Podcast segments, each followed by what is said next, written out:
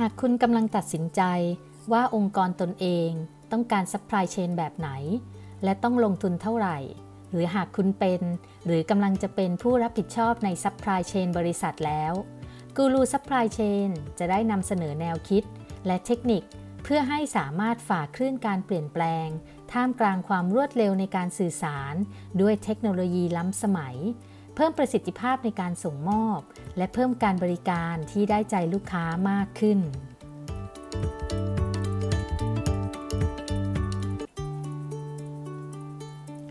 สวัสดีค่ะ ยินดีต้อนรับเข้าสู่กูรู supply chain กับอินทิราสิทธิเวชหรือเรียกแบบที่หลาย ๆ ท่านเรียกกันว่า อาจารย์เดีย ซึ่งในที่นี้จะขอเรียกตัวเองว่าอาจารย์นะคะ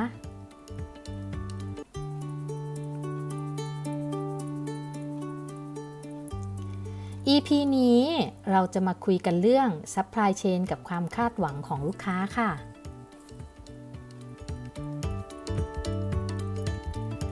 ในกระบวนการ Supply Chain จะมีดีมานและ Supply ที่ต้องสมดุลกันทั้งสองฝั่งนะคะ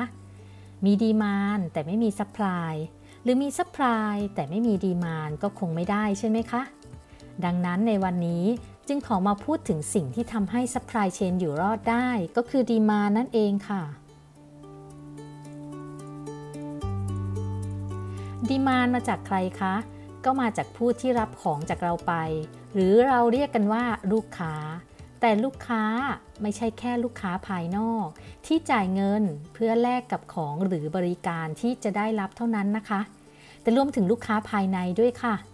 ระหว่างแผนกด้วยกันนั่นแหละ ลูกค้าของเราค่ะ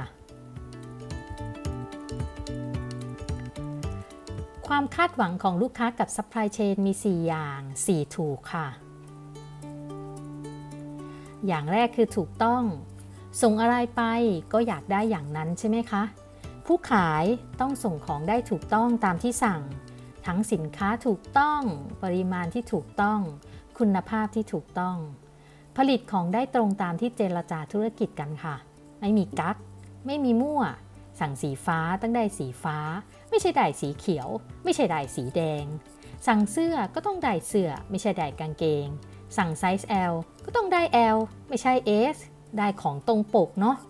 เจอกันบ่อยไหมคะ สั่งของออนไลน์อย่างหนึ่งพอได้รับกลับเป็นอะไรก็ไม่รู้ที่ไม่ได้อยากได้เลย หรือส่งของมานะ สภาพสินค้าอย่างกับผ่านสงครามโลกครั้งที่ 3 มา ยับเยินสิ้นดีเลย นี่อาจารย์เพิ่งเจอเลยค่ะ ล่าสุดสั่ง SD การ์ดมาจากจีน เห็นราคาถูกไงคะ ปรากฏว่าได้การ์ดมาจริง ห่อมาอย่างดีเลย แถมมี voucher แจกมาด้วยนะคะ แต่การ์ดใช้ไม่ได้ค่ะ ของดีราคาถูกหายากในโลกนี้จริง ๆ ค่ะ จาก SD การ์ดที่มีค่า กลับกลายเป็นแค่พลาสติกไปซะงงั้น ก็ขอคืนสินค้าไปค่ะไม่มีอะไรก็ได้เงินคืนมา แต่ไม่ได้ค่าขนส่งคืนนะคะ ดีที่ตอนซื้อใช้สิทธิ์ส่งฟรีค่ะ แต่ยังไงก็คงไม่ซื้อของกับเจ้านี้แล้วค่ะ เห็นไหมคะ การส่งสินค้าถูกต้อง คือสิ่งที่ลูกค้าคาดหวัง หากทำให้ลูกค้าผิดหวัง ก็สูญเสียลูกค้า สูญเสียรายได้ไป อยู่ได้ไม่นานหรอกค่ะไอ้ของในสต็อกที่ทำมาก็ขายไม่ออก กลายเป็นเงินจมไป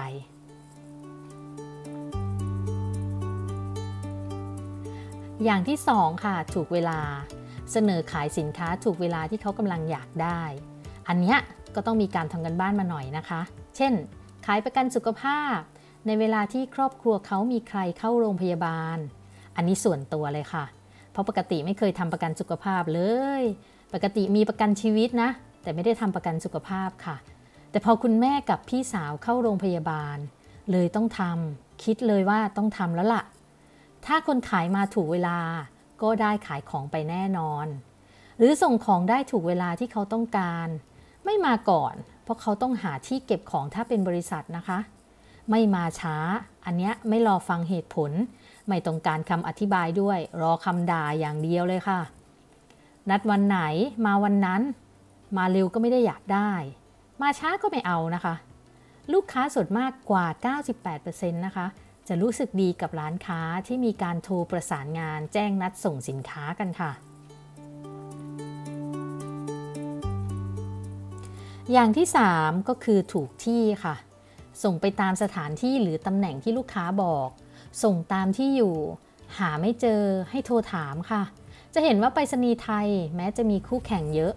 แต่ก็ยังมีลูกค้าต้องการให้ส่งไปรษณีย์อยู่นะคะ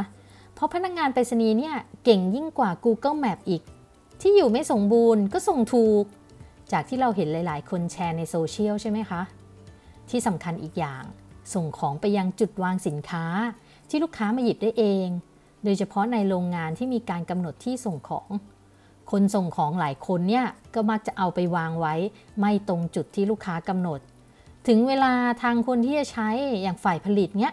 มาหยิบของแล้วของไม่มีเกิดอะไรขึ้น ก็โวยวายกันสิคะ เพราะอาจต้องส่งผลให้เขาหยุดผลิต ทีนี้ก็โทษไปถึงฝ่ายจัดซื้ออีกว่า เอ้ยทำไมไม่บอกซัพพลายเออร์ว่าต้องส่งของตรงไหน จัดซื้อเดือดร้อนอีกบอกว่าบอกแล้วบอกซัพพลายเออร์แล้ว แต่ซัพเองอะส่งไม่ตรงที่พอถึงเวลาประเมินซัพพลายเออร์เป็นไงคะ สอบตกแน่นอนค่ะซัพพลายเออร์นั้น ไม่ได้ไปต่อในสัญญาปีต่อไป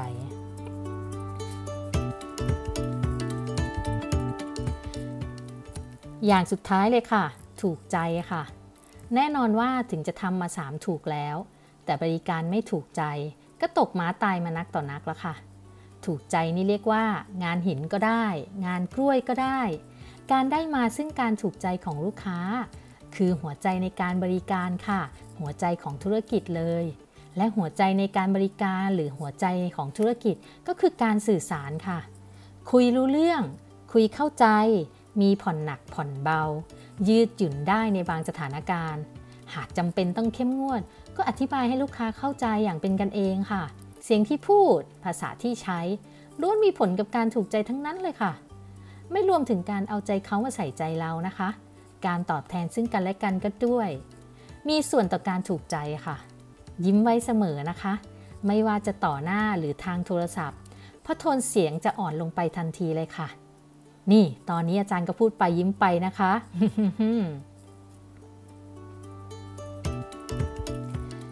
แต่อย่าไปกลัวนะคะว่าทำมา3ถูกแล้ว ตัวถูกใจจะฉุดลังไม่ให้เราได้ใจลูกค้า เพราะลูกค้าที่ชอบ3ถูกแรก โดยไม่โฟกัสที่ถูกสุดท้ายก็มีเยอะค่ะ แต่แต่ที่โฟกัสอันสุดท้ายก็เยอะเหมือนกันนะคะ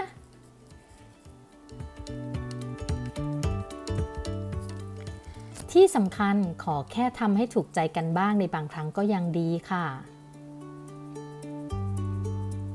แค่นี้ธุรกิจก็ไปได้อีกยาวเลยค่ะ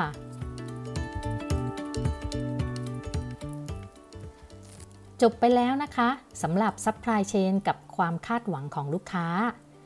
C ถูก ถูกต้อง ถูกเวลา ถูกที่ และถูกใจ ลองทบทวนด้วยการฟังซ้ำได้นะคะ แล้วพบกันใหม่ใน EP หน้าค่ะ อย่าลืมกดติดตาม กดแชร์ หรือคอมเมนต์ว่าอยากให้เล่าเรื่องอะไรบ้างมาได้นะคะ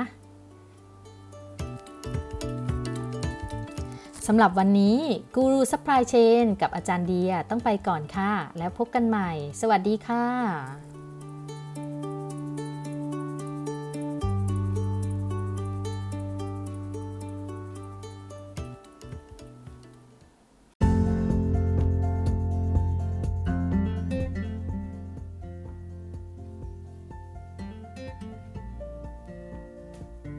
กำลังตัดสินใจว่าองค์กรตนเองต้องการ supply chain แบบไหน และต้องลงทุนเท่าไหร่ หรือหากคุณเป็นหรือกำลังจะเป็นผู้รับผิดชอบใน supply chain บริษัทแล้ว Guru Logistics จะได้นำเสนอแนวคิด และเทคนิคเพื่อให้สามารถฝ่าคลื่นการเปลี่ยนแปลง ท่ามกลางความรวดเร็วในการสื่อสาร ด้วยเทคโนโลยีล้ำสมัย เพิ่มประสิทธิภาพในการส่งมอบ และเพิ่มการบริการที่ได้ใจลูกค้ามากขึ้น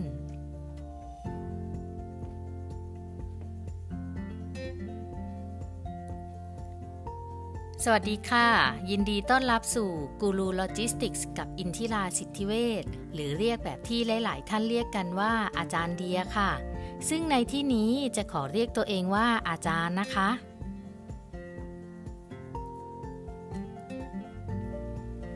EP ที่ 7 นี้เราจะมาคุยกันว่าพนักงานคลังสินค้ามีหน้าที่หลักๆอะไรบ้างค่ะ จาก EP ที่แล้วเราคุยกันถึงฝ่ายต่างๆ ที่มีความสำคัญกับการจัดการคลังสินค้า EP นี้เรามาเจาะลึกในตัวคลังสินค้ากันบ้าง โดยวันนี้เราจะเจาะไปที่คนทำงานในคลังเลยค่ะ มาดูกันว่าพนักงานคลังสินค้าเขามีหน้าที่หลักๆอะไรบ้าง ซึ่งก็จะเป็นประโยชน์สำหรับใครที่กำลังต้องการหางานทำในคลังสินค้า หรือฝ่าย HR ที่จะได้เข้าใจหน้าที่ความรับผิดชอบของพนักงานคลังสินค้า เวลาที่ต้องสรรหาบุคลากรในตำแหน่งนี้จะได้ง่ายขึ้นค่ะ หรือ SME หรือสตาร์ทอัพที่กำลังเติบโต และต้องมีคลังสินค้าเป็นของตัวเอง ก็จะได้แนวทางในการกำหนดหน้าที่คนที่จะเข้ามาดูแลคลังสินค้าค่ะ มาฟังกันเลยค่ะว่าพนักงานคลังสินค้ามีหน้าที่หลักๆอะไรบ้าง งานแรกคือการรับของเข้าค่ะ พนักงานคลังสินค้ามีหน้าที่ในการรับสินค้าเข้าคลังแน่นอน ไม่ว่าจะเป็นจากรถขนส่งหรือว่าส่งต่อมาจากฝ่ายผลิต จากนั้นก็มาตรวจสอบความถูกต้องของเอกสารที่แนบมากับสินค้า ใบวางบิน รวมถึงตรวจสอบสภาพสินค้าด้วยนะคะ ว่ามีความเสียหาย หรือว่ามีจำนวนครบตามที่ได้รับแจ้งหรือเปล่า อันนี้สำคัญนะคะ เพราะพอรับเข้ามาแล้วมันจะอยู่ในความรับผิดชอบของคลังสินค้าค่ะ รับเข้ามาผิดเนี่ยดาบแรกคลังสินค้าจะโดนก่อนเลยค่ะ ดาบต่อไปค่อยไปหาว่ามันผิดมาจากไหนค่อยลงดาบตามขั้นตอนค่ะ อย่างที่สองคือความเชี่ยวชาญในการใช้อุปกรณ์ในคลังค่ะแน่นอนว่าสินค้าที่เข้ามาในคลังไม่ใช่เพียงแค่ชิ้นหรือ 2 ชิ้น แต่มันมีจำนวนมาก ซึ่งต้องมีอุปกรณ์ช่วยในการขนย้ายจากรถบรรทุกเข้าคลังสินค้า เช่น รถโฟล์คลิฟต์ hand lift ไอเครถเข็น รถยกพาเลทบันไดลาก สายพานลำเลียงเป็นต้น ดังนั้นแล้วพนักงานในคลังต้องมีหน้าที่ในการฝึกฝนการใช้อุปกรณ์เคลื่อนย้ายเหล่านี้ให้ชำนาญและอย่างระมัดระวังนะคะ ไม่ให้เกิดอุบัติเหตุขึ้นได้ หน้าที่ที่ 3 แยกแยะสินค้าตามประเภทเพื่อจัดเก็บค่ะ ในคลังสินค้าไม่ได้เก็บสินค้าประเภทเดียวกันทั้งหมดใช่ไหมคะ แต่มีหลากหลายชนิด หลากหลายจุดจัดเก็บค่ะ พนักงานคลังเลยมีหน้าที่ในการแยกแยะสินค้าที่ได้รับจากภายนอก ตามกลุ่มประเภทสินค้า ตามเลขที่จุดจัดเก็บ เพื่อให้จัดเก็บได้ถูกต้อง ถูกที่และรวดเร็วค่ะ นอกจากนั้นนะคะ เมื่อต้องมีการส่งสินค้าออกไปยังลูกค้า พนักงานคลังสินค้าอาจมีระบบการหยิบสินค้าในคลังแบบแบชคือหยิบสินค้าตามจำนวนสั่งซื้อทั้งหมดก่อน โดยยังไม่แยกแยะตามใบสั่งซื้อ พอพนักงานคลังหยิบมาแล้วก็มีหน้าที่ต่อไปก็คือจัดแยกสินค้าตามใบสั่งซื้อ ตรวจสอบให้ถูกต้อง จัดแพ็คลงกล่องก่อนนำส่งสินค้าให้กับลูกค้าต่อไปค่ะ ต่อมาหน้าที่จัดเตรียมเอกสารและบันทึกข้อมูล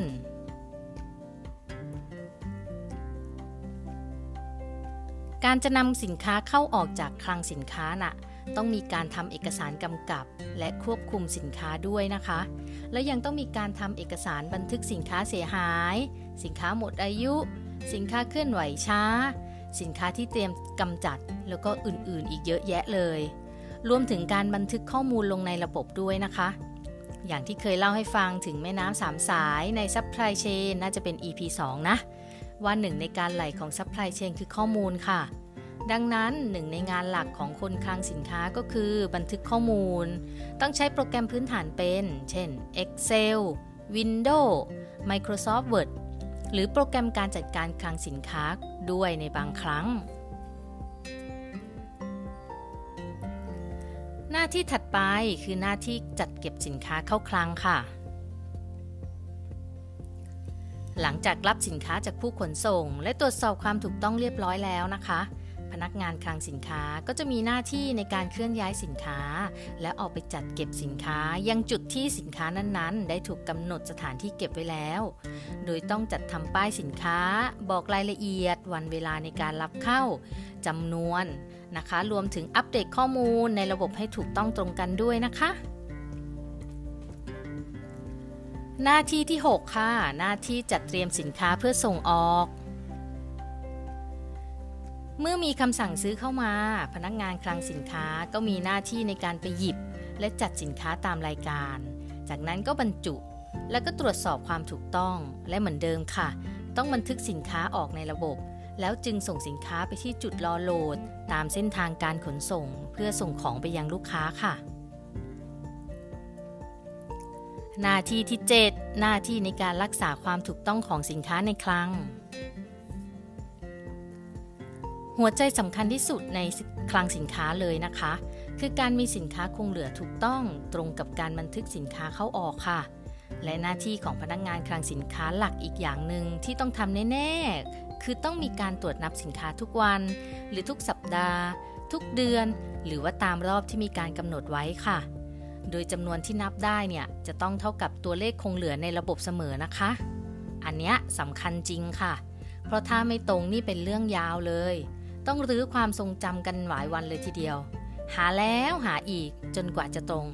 ถ้าไม่ตรงบัญชีต้องมาไลฟ์ออฟ อันเนี้ยเรื่องยาวเลย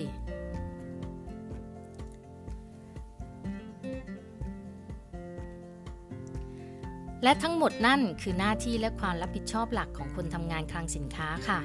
อาจจะมีมากน้อยต่างกันไป ตามขนาดคลังสินค้าของแต่ละที่นะคะ บางแห่งอาจจะมีมากกว่า 7 ข้อที่ว่ามา เพราะคลังมีขนาดเล็ก ต้องช่วยกันดูหลายอย่าง อาจรวมไปถึงขนส่งด้วย หรือบางแห่งอาจมีน้อยกว่า 7 ก็ได้ เพราะว่าคลังอะมีขนาดใหญ่ มีการแบ่งงานให้ส่วนงานอื่น ควบคุมดูแล หรือว่ามีให้เอาซอร์สดูแลบางส่วน แล้วแผนกคลังของบริษัทก็เพียงควบคุมเอาซอร์สอีกที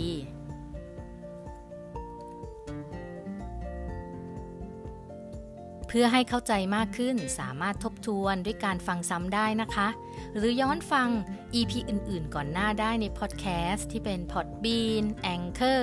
SoundCloud Spotify และ YouTube Channel Guru Logistics เขียนติดกันนะคะ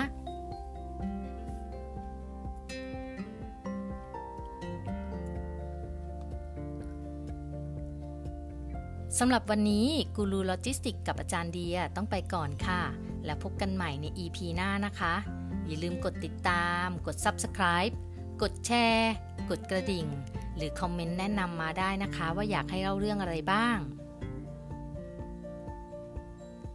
แล้วพบกันใหม่ค่ะ สวัสดีค่ะ